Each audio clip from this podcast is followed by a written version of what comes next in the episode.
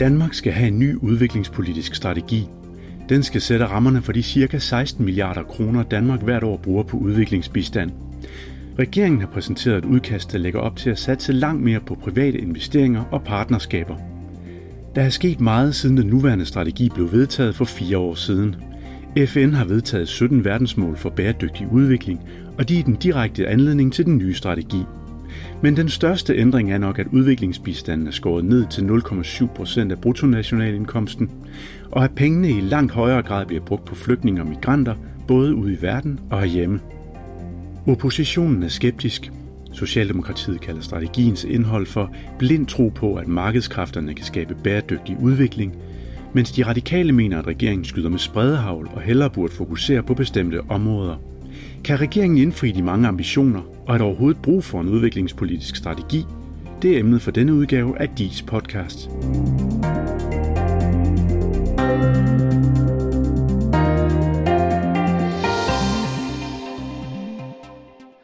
Mit navn er Adam O. Fejerskov, og jeg forsker i udviklings- og udenrigspolitik på Dansk Institut for Internationale Studier. Sammen med mig her har jeg Lars Engberg Petersen, som er seniorforsker på DIS. Og vi diskuterer det næste stykke tid den nye strategis ambitioner og prioriteter. Alt peger mod, at regeringens nye strategi vil have fire pejlemærker, eller såkaldte overordnede prioriteter. Sikkerhed og udvikling, der blandt andet omhandler fred og stabilitet og beskyttelse, migration, og så inklusiv bæredygtig vækst og udvikling, og til sidst frihed og udvikling, der skal omhandle demokrati, menneskerettigheder og ligestilling. Og Lars, hvad, hvad lægger du ellers mærke til i strategien helt overordnet? Øhm, jeg synes, en ting, som øhm, er, er markant, det er, hvor ambitiøs og hvor omfattende strategien er. Der er rigtig mange ting, der skal med her, og, øhm, og jeg kan ikke lade være med at tænke lidt på, at har man overhovedet tænkt sig, at, at midlerne skal øh, følge med målene, og, og, og man faktisk vil øh, det, som, eller finansiere det, som man siger i den her. For den er meget ambitiøs og meget øh, energisk.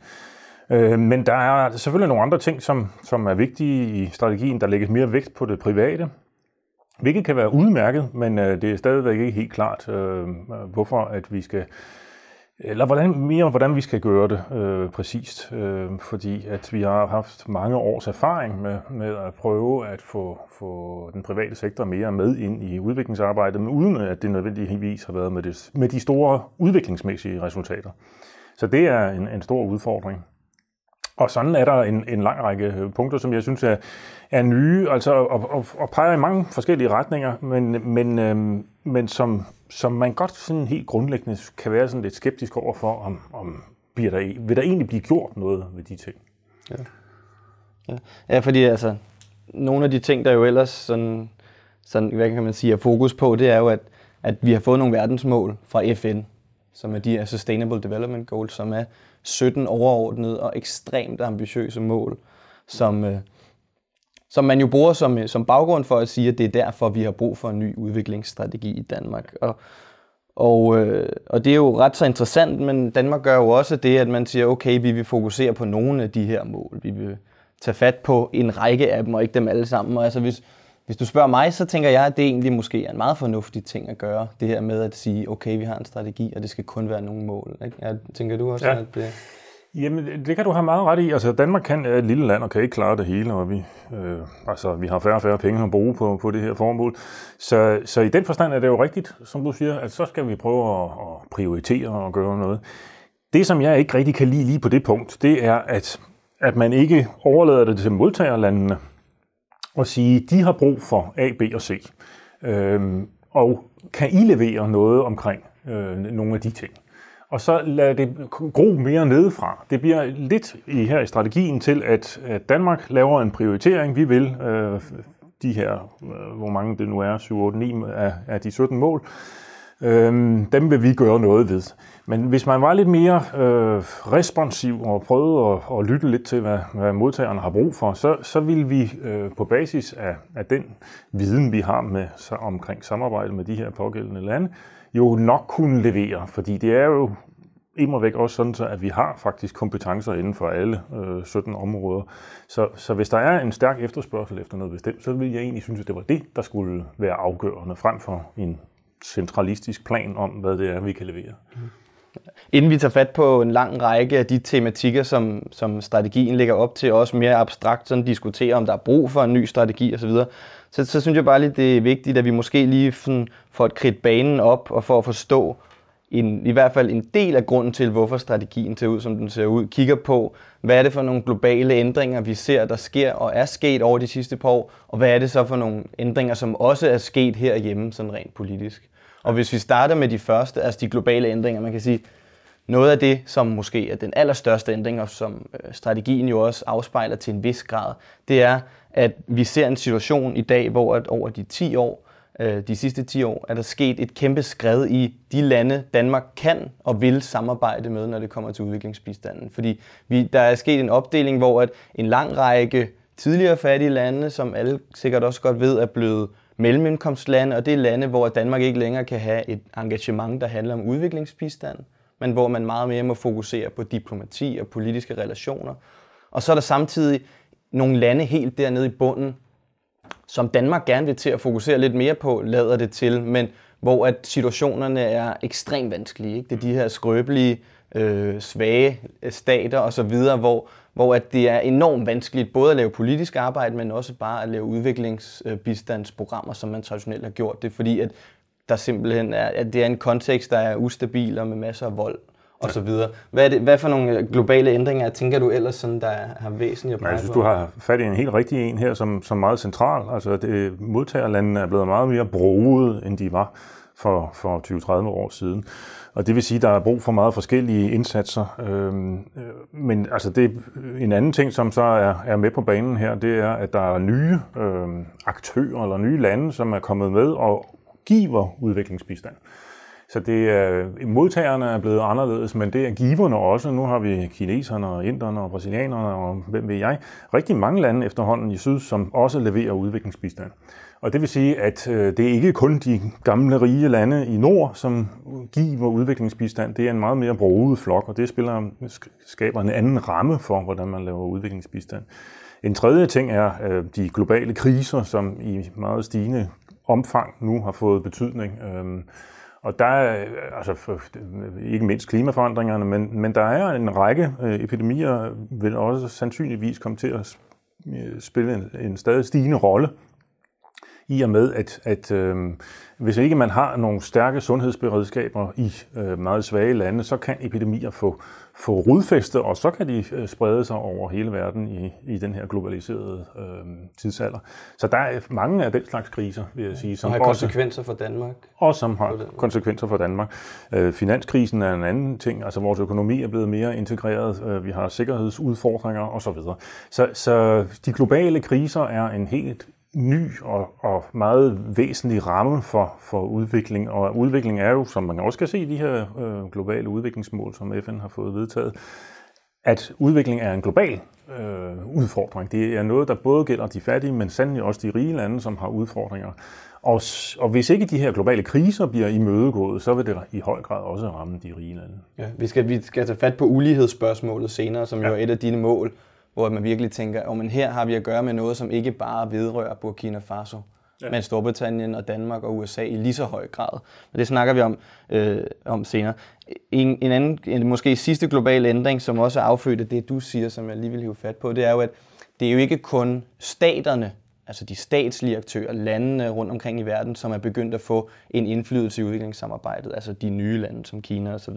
Det, det er også de her private aktører, som du også selv siger, der pludselig kommer med rigtig, rigtig mange penge. Det kan være de private fonde. Jeg arbejder jo selv med Bill og Melinda Gates-fonden, hvor vi har en privat fond, der basalt set styres af få mennesker, som kommer med nogle enorme summer og influere udviklingssamarbejdet. Og de her private aktører, det er vel også noget af det, man lidt prøver at tage fat på i den her strategi, for at sige, jo, men vi kan ikke bare overlade spørgsmålet om at skabe udvikling til statslige midler og udviklingsbistand. Det skal være et spørgsmål om, at vi skal have engageret de private virksomheder, sådan så at de laver nogle investeringer, som på en eller anden måde bidrager til den globale udvikling. Og det får man nemlig til det næste skridt i, hvad er det for nogle ændringer, vi ser i de her år, nemlig det, der sker herhjemme. Fordi at den allerstørste ting, som vi har kunnet se over de sidste par år i hvert fald, er jo spørgsmålet om, hvor er det udviklingsbistanden går hen, hvor er det, den bliver brugt. Og ikke kun i udlandet, men jo også, som de fleste måske ved, at en rigtig stor del af udviklingsbistanden i dag går til Danmark. Mm. Til at blive brugt til flygtningemodtagelse, som selvfølgelig i langt høj øh, grad en konsekvens af, at vi ser det, nogen kalder en flygtningekrise, specielt for Syrien. Og men der jo i år ikke er kommet nær så mange flygtninge, som vi har regnet med. Men hvis vi skal kigge på nogle af de politiske ændringer, der har været herhjemme, hvad er det så sådan ud over asylspørgsmålet, der ellers springer i øjnene, synes du? Altså, så har det, man jo skåret ned fra øh, 0,87 til 0,7 øh, af øh, bruttonationalindkomsten som udviklingsbistand. Så det er både en nedskæring og så en omallokering, hvor man bruger, som du siger, langt flere penge på at modtage asylansøgere herhjemme. Derudover kan man så sige, at, at øh, hvis du spørger om de politiske ændringer, altså øh, der er vel en, en tendens over under både den her regering, vi har i øjeblikket, men også den tidligere, at sige, at at det er spørgsmål som migration og øh, sikkerhed, som er meget centrale i forhold til, hvordan udviklingsbistanden skal anvendes. Og det vil sige, at den sådan meget langsigtede øh, støtte til at bekæmpe fattigdom i lande, der ligger langt væk fra os, og som ikke har nogen sådan umiddelbar indflydelse på vores liv og levnet, bliver nedprioriteret. Mens at man prioriterer øh, nærområder og, og, og andre initiativer op. Øhm, så der sker på den måde et skift, og har sket det er det skift over det, der har været i gang længe, fordi sikkerhed har været en, en væsentlig sag de senere, de senere år. Så der, på den måde sker der også nogle skift ud over nedskæringerne og omallokeringen af, af bistanden. Men altså, ja, hvis du lige kunne gå tilbage til det der, du sagde før, nemlig omkring øh, de private aktører, fordi øh, altså, jeg, en helt central i den her sådan, øh, nye strategi er for mig at se, at, at, øh, at de vil, altså regeringen vil vældig gerne have den private sektor mere på banen. Har vi nogle erfaringer der øh, med, med Gates Foundation og, og andre private aktører, som, som tilsiger, at det er den rigtige vej at gå? Det synes jeg er et meget åbent spørgsmål. Ja, ja altså for mig at se er det jo også, øh, man kan sige, det her med at flytte og ansvaret i stigende grad over til den private sektor og til virksomheder i et, i et håb om, at de kan levere en masse midler og nogle investeringer i en helt anden klasse end det vi kan med udviklingsbistanden. Det ved vi jo, at de pensionsselskaber, som man blandt andet gerne vil have fat på, det man også kalder sådan de institutionelle investorer, at de sidder jo på milliarder og milliarder af dollars, og ville potentielt set kunne bidrage rigtig meget. Man kan sige, i en dansk kontekst er, er erfaringerne jo ikke særlig væsentlige med de her ting. Altså de, de forsøg, man ligesom har haft med at få danske virksomheder til at komme ud og investere i udviklingslandene, har været relativt begrænset og ikke særlig vellykket. Og spørgsmålet er i hvert fald, som jeg ser det, om man har en alt for stor og naiv tro på, at den private sektor kan løfte nogle ting, som den i virkeligheden ikke kan løfte. Fordi vi ved, der er en interesse fra nogle private virksomheder i forhold til det her, men vi ved også, at sådan nogle som pensionsselskaberne øh, eller pensionskasserne jo er, er meget forsigtige med den type investeringer, de foretager sig. Og i mange af de her lande, hvor der vil være brug for væsentlige private midler, der er det simpelthen bare en kontekst, hvor at de her investeringer ikke vil kunne være så sikre, som man for mange private virksomheder gerne vil have, de skal være. Ja, men på den anden side kan man jo så sige, at hvis vi skal indfri de her 17 øh, globale udviklingsmål i 2030, er der jo ingen tvivl om, at der skal mobiliseres rigtig mange ressourcer øh, som, som jo i øjeblikket overhovedet ikke findes i de offentlige kasser. Så på en eller anden måde er det jo rigtigt nok, synes jeg, når regeringen siger, at den private sektor må mobiliseres mere. Og, og så har man jo også trods alt øh, dog nogle erfaringer herhjemmefra med at prøve at mobilisere også pensionskassers midler i, øh, inden for regi af, af Industrialiseringsfonden for udviklingslandene, hvor de har lavet nogle kasser eller nogle underfonde, som handler om, om klimaforandringer og, og også om, om landbrug og investeringer i landbrug. Og der er det jo sådan set også lykkedes, at i hvert fald for nogle øh, af de her øh, midler fra øh, pensionskasser. Og det, som jeg synes har været interessant at høre nogle gange fra, fra, fra folk fra pensionskasserne, er, at som du siger, de har rigtig mange penge, og de vil egentlig frygtelig gerne. Men problemet er at få lavet den her bro ned til, øh, hvor der er behov for, for investeringerne. Altså, at de kan få nogle samarbejdspartnere, som, som de kan have tillid til, og som, som øh, vil levere varen i form af, og det kan sådan set være infrastrukturinvesteringer eller, eller mange andre ting i, i, øh, i fattige lande. Så jeg tror sådan set, at der er en interesse, og øh, vel også en eller anden form for vilje i mange pensionskasser og hvad hedder de institutionelle investorer og den slags, øh, hvis man kunne få skabt den her bro. Og der ved jeg ikke, om kan man sige, at nogle af de private fonde kunne skabe sådan en bro? Har de øh, kendskab til øh, lokale forhold i, i, øh, i fattige lande? Har de øh, kendskab til, hvilke aktører det er, der arbejder øh, med øh, det ene og det andet? Vil de, mener du, kunne øh, skabe broen eller være, være ja, øh, faciliterende i at, at, at få, få de mange midler, der eksisterer øh, vidteligt i den private sektor, til at blive investeringer i positive ting i fattige lande? Altså mit, mit svar vil være, hvis vi snakker om de store internationale fonde, at det har de ikke. Altså fordi rigtig mange af de store private fonde, som blandt andet Gatesfonden, arbejder jo ud fra en devise, eller har i hvert fald tidligere gjort det, om at man vil ikke blande sig alt for meget i de ting, der sker i de lande, de nu engang engagerer sig. At man har nogle projekter af en vis størrelse, som man går ind og finansierer, og så er det ligesom der, det hele stopper. Det vil sige, kendskabet til de lokale forhold og overhovedet bare noget som at kende til lokale virksomheder. Jo, men det er ikke noget, man har interesseret sig særlig meget for fondenes side af. Ikke? Vi ser sådan en, altså, nogle af de private fonde har jo i stigende grad sådan en tendens til at få lokale kontorer og hister her rundt omkring i verden, hvor der ligesom er en viden omkring, hvad der foregår. Men generelt set, så er det meget et spørgsmål om, at der hvor fonden kommer fra, der sidder der et hovedkvarter, og de styrer ligesom, at pengene går forskellige steder, uden at de blander sig for meget i, hvem det er, der lever hvad. Men, men det jeg gerne vil snakke om med det her, det er også, at jo, men når du har en strategi, der sætter ekstra meget fokus på private aktører, på at få mobiliseret virksomhederne, jamen så det rigtig, rigtig vigtige spørgsmål for mig vil være, hvordan gør Danmark det så? Hvad kan regeringen hjælpe med her? Hvad er det, Udenrigsministeriet har brug for, før at man vil være i stand til eventuelt at kunne bygge den her bro? Og der ved vi jo, at, at der er nogle få erfaringer med de her investeringsrådgivere, som var en lille pulje af penge, der kom for nogle år siden, hvor at der så til visse ambassader rundt omkring i verden blev sendt en enkelt investeringsrådgiver. Blandt andet i Indonesien, hvor man siger, jo, men her er et land, hvor den økonomiske vækst er god, hvor Danmark har en interesse i at være til stede kommercielt. Så sender vi en rådgiver derned. Det er et tiltag, som det ser ud som om, man vil udfase lige så stille, og det virker som om, det ikke har haft nogen vanvittig effekt. Men hvis du spørger mig, så er det også meget et spørgsmål om, hvis man gerne for alvor vil løfte den her dagsorden fra regeringens side af, fra ministerens side af, jamen så er det også et spørgsmål om ministeriets kapacitet, om at ministeriet i langt højere grad har kompetencerne og indsigten lokalt til at kunne sige, det er her, der er en relevant investeringsmulighed for jer. Det er her, der er en relevant investeringsmulighed. Og lige nu eksisterer det bindeled bare ikke, og man har ikke kapaciteten, hverken fra centralhold, altså i København i Udenrigsministeriet, eller på ambassaderne til at gøre noget som helst omkring de her ting.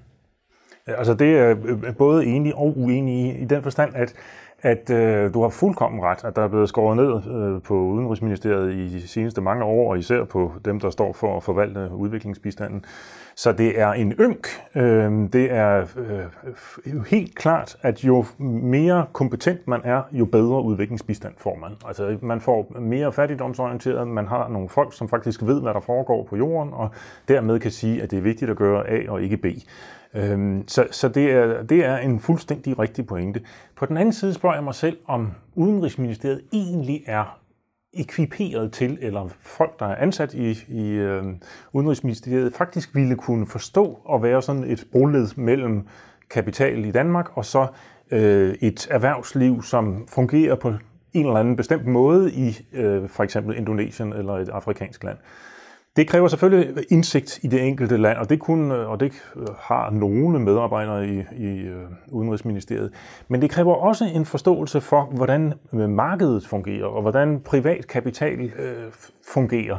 Og der tror jeg, at øh, en typisk øh, byråkrat i Udenrigsministeriet ikke nødvendigvis har de der sådan, øh, øh, kompetencer. Så jeg er enig med dig i, at, at man, altså, Udenrigsministeriet burde øh, styrkes øh, markant øh, i, for at sikre øh, bedre resultater, såvel af, af bistanden generelt, som af, af det arbejde, der må være med, med private øh, virksomheder i, i udviklingslandene.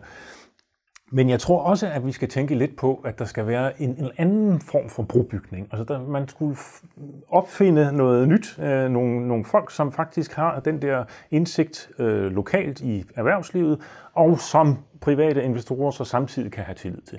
Men hvordan hulen man gør det, det ved jeg ikke rigtigt. Øh, og, og, og, hvordan man kan finansiere det og så videre, og så videre det ved jeg slet ikke. Men, men jeg, jeg, vil sige, jeg synes øh, ofte, at når man hører øh, det private erhvervsliv herhjemme tale om, om udfordringerne i, i syd, så er det fordi, de ikke har de der, sådan, som de kan, folk eller institutioner, som de kan have tillid til. Det er dem, der er, er helt centrale. Ja, ja og det er, jo, det er jo en super interessant diskussion, som jo også bringer lidt fokus på, jo, men hvad er det for en type udenrigsministerie, der er brug for i respons til den verden og de udfordringer, vi ligesom står overfor. Men jeg tror, den gemmer vi lidt ja. til senere. Fordi hvis vi fortsætter sådan med et med nogle flere af de temaer, der ligesom står centralt i den her strategi. Øhm, migration som det første. Migrationen, der jo står helt centralt i dansk politik i den her tid, og har gjort det de sidste par år, hvis ikke i mange år. Øh, og det samme er jo tilfældet i udviklingssamarbejdet, ikke mindst fordi, at 3 milliarder kroner er blevet flyttet fra det internationale arbejde til arbejdet i Danmark, til at modtage flygtninge, til integrationsindsatser til de danske kommuner osv.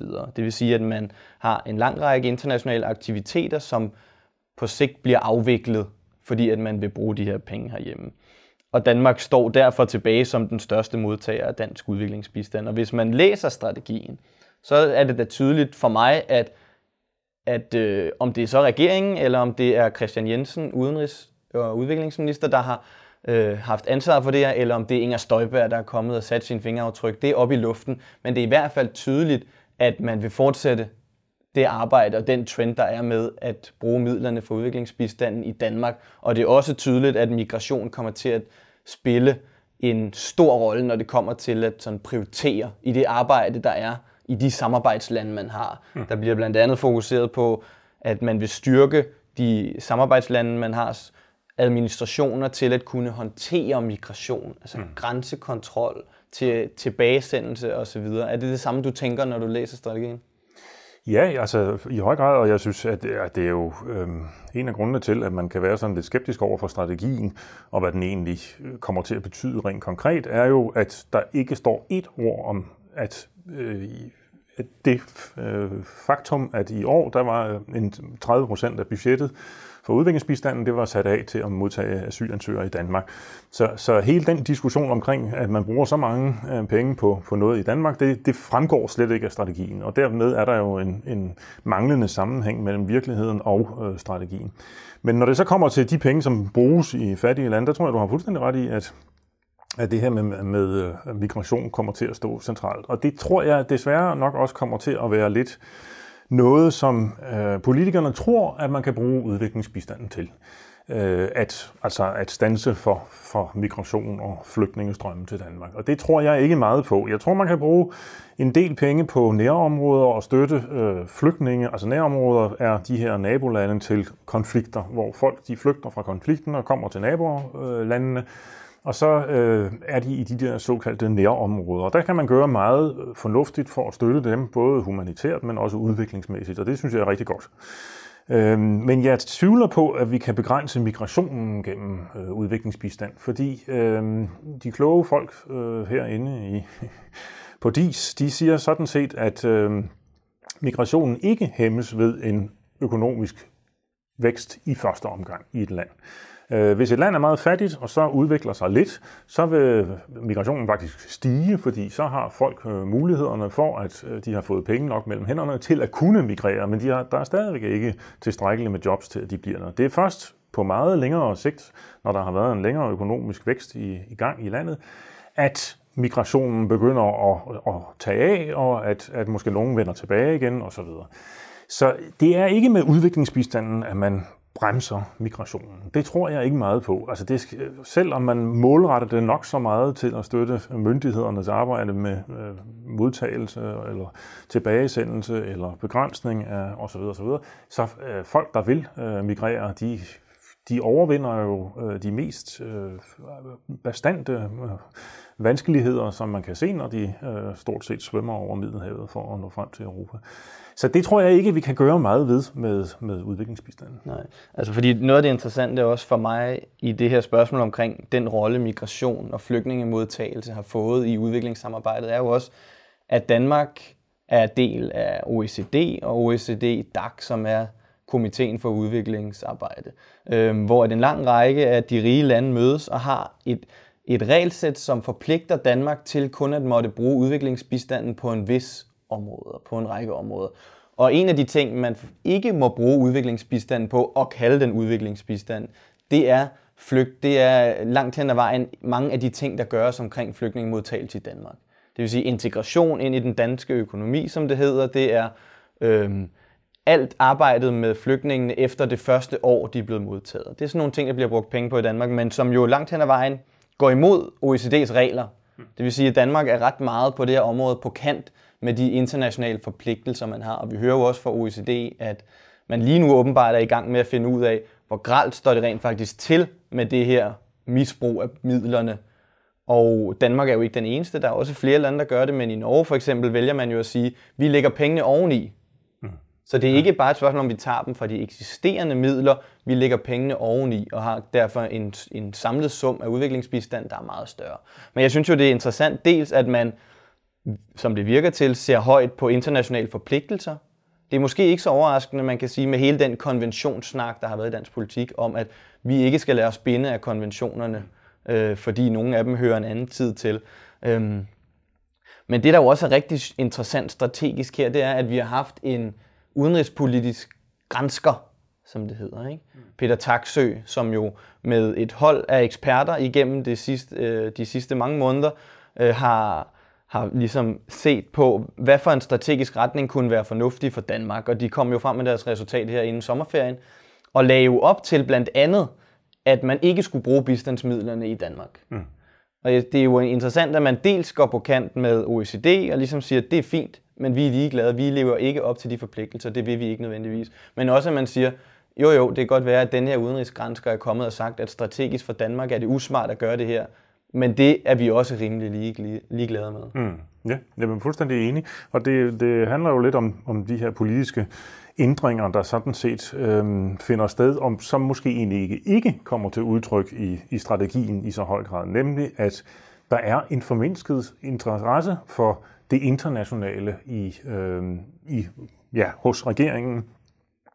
Det er øh, øh, klart, at, at Peter Taksø, han havde jo klart en, en interesse i at, at øh, sige, at der er nogle vigtige ting, som Danmark bør gøre internationalt, fordi vi har nogle egne interesser i det. Øhm, og der øh, kan man sige, at, at strategien jo lever smukt op til det ved at sige, at der er mange ting, som Danmark skal gøre. Men virkeligheden er jo nok, at øh, der ikke er den store interesse for at gøre det i, i regeringen.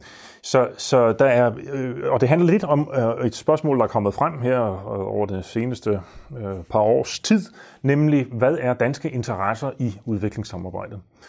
Øhm, og der vil jeg tænke at sige, at, at øh, vi har nogle interesser på lang sigt, som i øjeblikket bliver væsentligt nedprioriteret. Og de, de langsigtede interesser er, at vi er, har en klar interesse i et velreguleret internationalt samfund, øh, i så stabile øh, forhold, man kan forestille sig på lang sigt, øh, men også at, at det internationale beslutningssystem, øh, regeringsførelse kalder man det nogle gange, øh, det skal være relativt stærkt, fordi ellers er det de stærke nationer, som kommer til at bestemme, og et lille land som Danmark vil så ikke få særlig stor indflydelse. Så derfor har vi en stor interesse i at leve op til øh, internationale forpligtelser, konventioner eller øh, de her spilleregler omkring, øh, hvad udviklingsbistand egentlig er. Øh, fordi vi har en interesse i at, at bakke op om det internationale system. Så når du, du fuldstændig korrekt påpeger, at nu prøver vi i et vist omfang at undergrave det, øh, så er jeg lidt bekymret for, at øh, vi skyder os selv i foden og ikke øh, tænker på de langsigtede interesser. Det er lige sådan, når vi tænker om, om øh, mere specifikt om strategien, så er det migration, det er de umiddelbare udfordringer, som man tænker meget på, og ikke det langsigtede, som er blandt andet at have et, et øh, velfungerende internationalt system, der faktisk kan skabe velstand og velfærd øh, på hele kloden. Så, så det er meget rigtigt. Der er nogle øh, problemer i den tilgang, som øh, man lægger for dagen. Ja. Jeg, jeg synes lige, vi skal røre to temaer rimelig hurtigt, inden vi sådan tager den afsluttende diskussion. Godt. Det, det første er, er spørgsmålet om rettigheder, fordi rettigheder har jo, hvad kan man sige, drevet de sidste år dansk udviklingssamarbejde. Da Christian Friis Bak, den tidligere udviklingsminister, kom til, der var det jo med rettighederne helt centralt for hans vedkommende. Og også øh, kaldte sig selv jo rettighedsminister blandt andet. Og vi fik en strategi i 2012, der handlede om netop rettigheder, at Danmark skulle arbejde rettighedsbaseret, og at rettighederne derfor skulle stå centralt i alt, hvad vi foretog os. Og igen, jeg, vil ikke, jeg synes ikke, vi skal snakke for meget om det, men det er interessant ligesom at se i den her strategi, at rettigheder har fået øh, en anden plads, en anden rolle. Ikke? Fordi at det hedder ikke længere, at det skal være hvad kan man sige, grundlaget for alt det, vi foretager os, men at rettigheder igen går tilbage til der, hvor det måske har været inden Christian Friis Bak kom til, nemlig et separat område, hvor at man vil sige, at i nogle tilfælde, i nogle lande, vil vi arbejde med rettigheder, men det vil ikke være guidende for alt det arbejde, vi laver. Så de nævnes stadigvæk i strategien, ja, men det er kun et sted, og de er på ingen måde drivende for, hvad det engagementet er i, i, i strategien. Så jeg er fuldstændig enig. De har kørt lidt ud på et, et, et vist sidespor, og, øhm, og det øhm, ja, frem og tilbage. Altså sådan, øh, vi fik fire år med menneskerettighederne, nu er det nogle andre ting, der er væsentlige. Ja, og spørgsmålet er, mit, mit spørgsmål vil jo også bare være, når nu man har haft fire år med menneskerettighederne, og man har ligesom indlejret den her menneskerettighedstilgang i mange af de områder, man arbejder med, det skulle man i hvert fald tro og håbe efter fire år med dem. Er det så muligt, at man bare fra den ene dag til den anden kan gå ud og sige, nu arbejder vi ikke menneskerettighedsbaseret længere, og rettighederne ikke står ikke centralt? Er det så dybt indlejret i de her mennesker, der arbejder med de her ting, at man ikke bare lige kan fjerne det? Eller er det bare et spørgsmål om at sige, okay, nu skifter vi så fokus over på den private sektor i stedet for rettigheder? Jeg tror ikke, det ryger helt ud. Øh, jeg tror, at, at de vil være Øh, fordi de står i strategien, og udenrigsministeren vil hele tiden sige, at vi øh, lægger vægt på menneskerettighederne osv. Så, så, så jeg tror ikke, at udenrigsministeriet i den konkrete daglige øh, udviklingssamarbejde vil nedprioritere dem som sådan. Men de vil stille og roligt glide lidt i baggrunden, fordi der er andre ting, som er vigtigere. Det, altså, det vigtige for en, en, en god øh, medarbejder i, i øh, Udenrigsministeriet er nok de der to, tre, fire centrale dagsordner, der er for ministeren. Og når øh, menneskerettighederne ikke længere er øh, blandt de der 2, 3, 4 styks, så, så glider de øh, nødvendigvis lidt i baggrunden.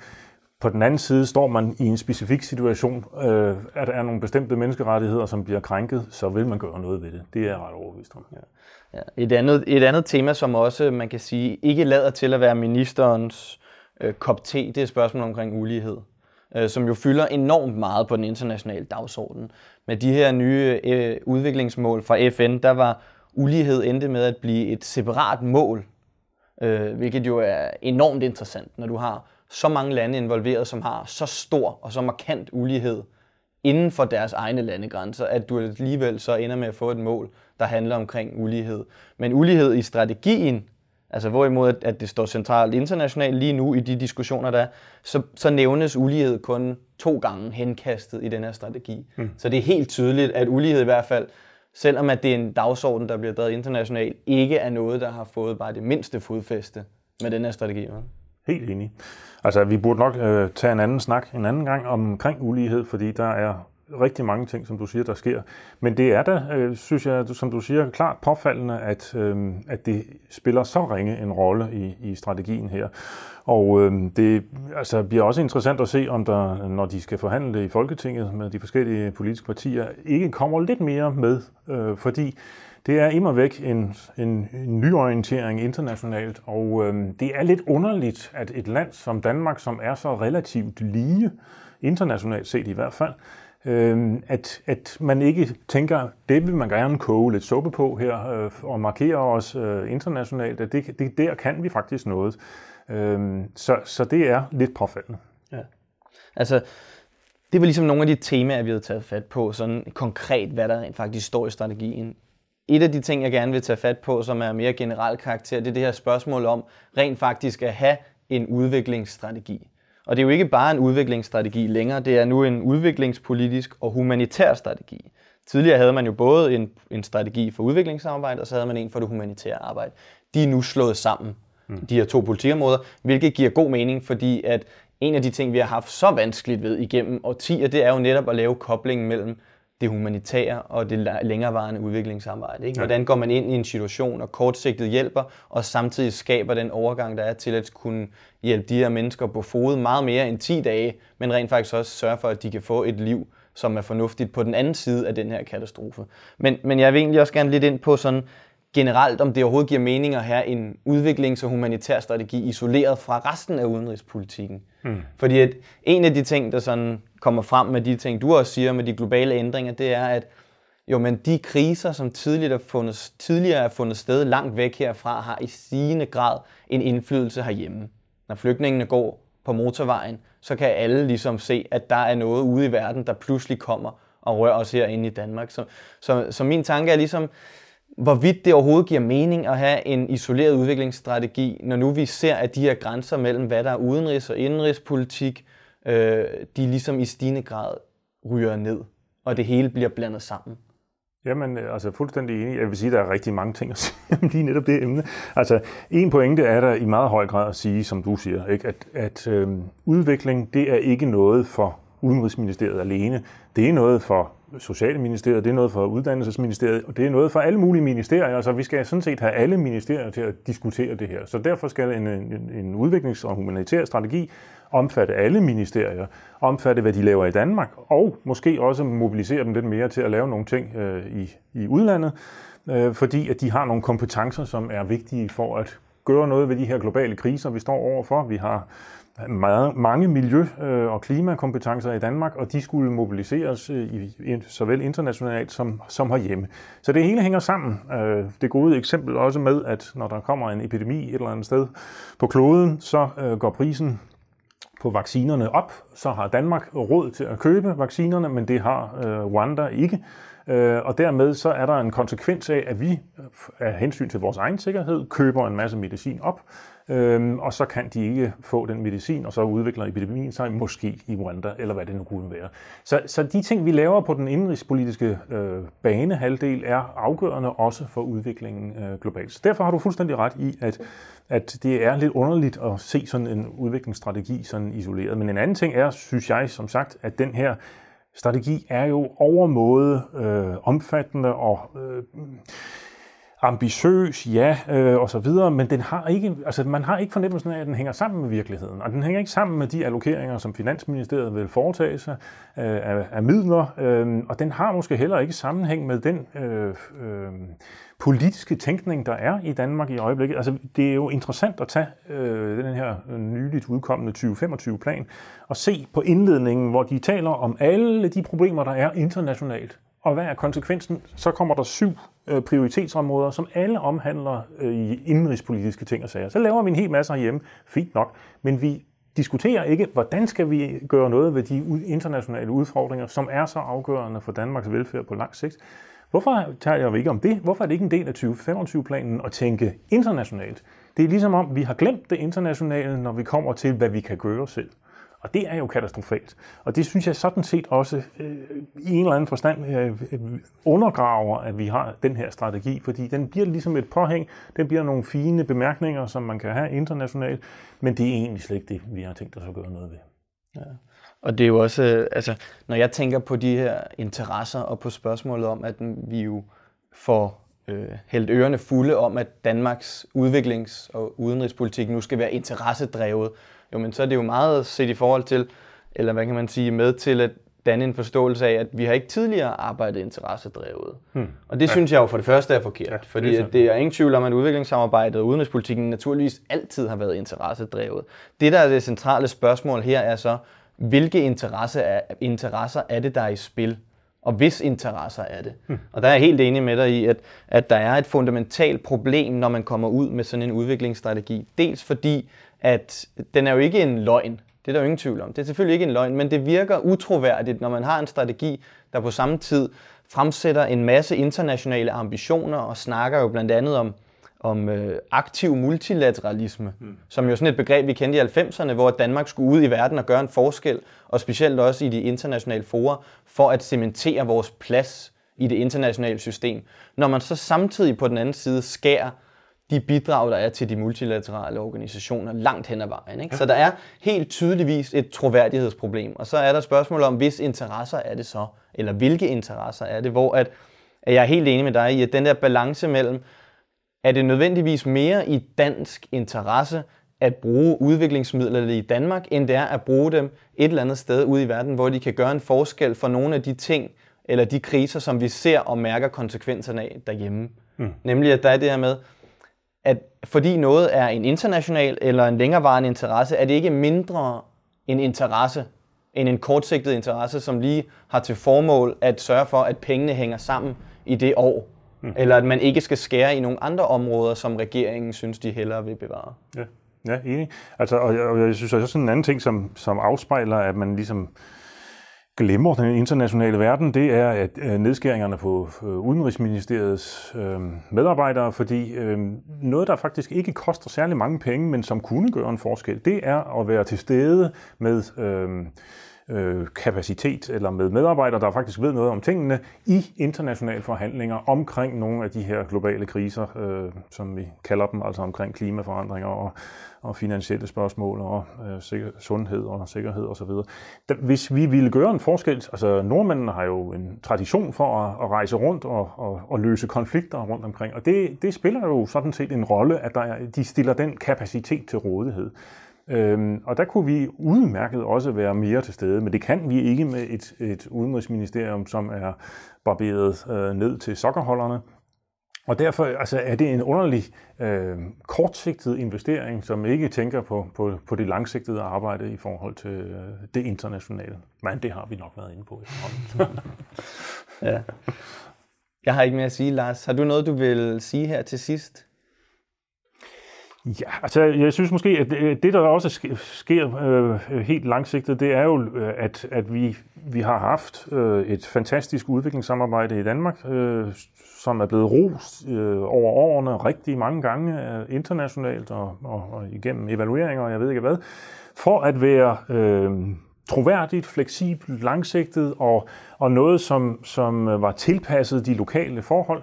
Det er jeg efterhånden ved at mene, at, at vi ikke har meget tilbage af. Vi har stadigvæk nogle såkaldte prioritetslande, vi arbejder i, men det bliver bredt mere og mere ud. Den her nye strategi lægger også vægt på, at vi har nogle fattige stabile lande, nogle fattige skrøbelige, og så en lang række øh, mellemindkomstlande, som vi nu også skal være til stede i.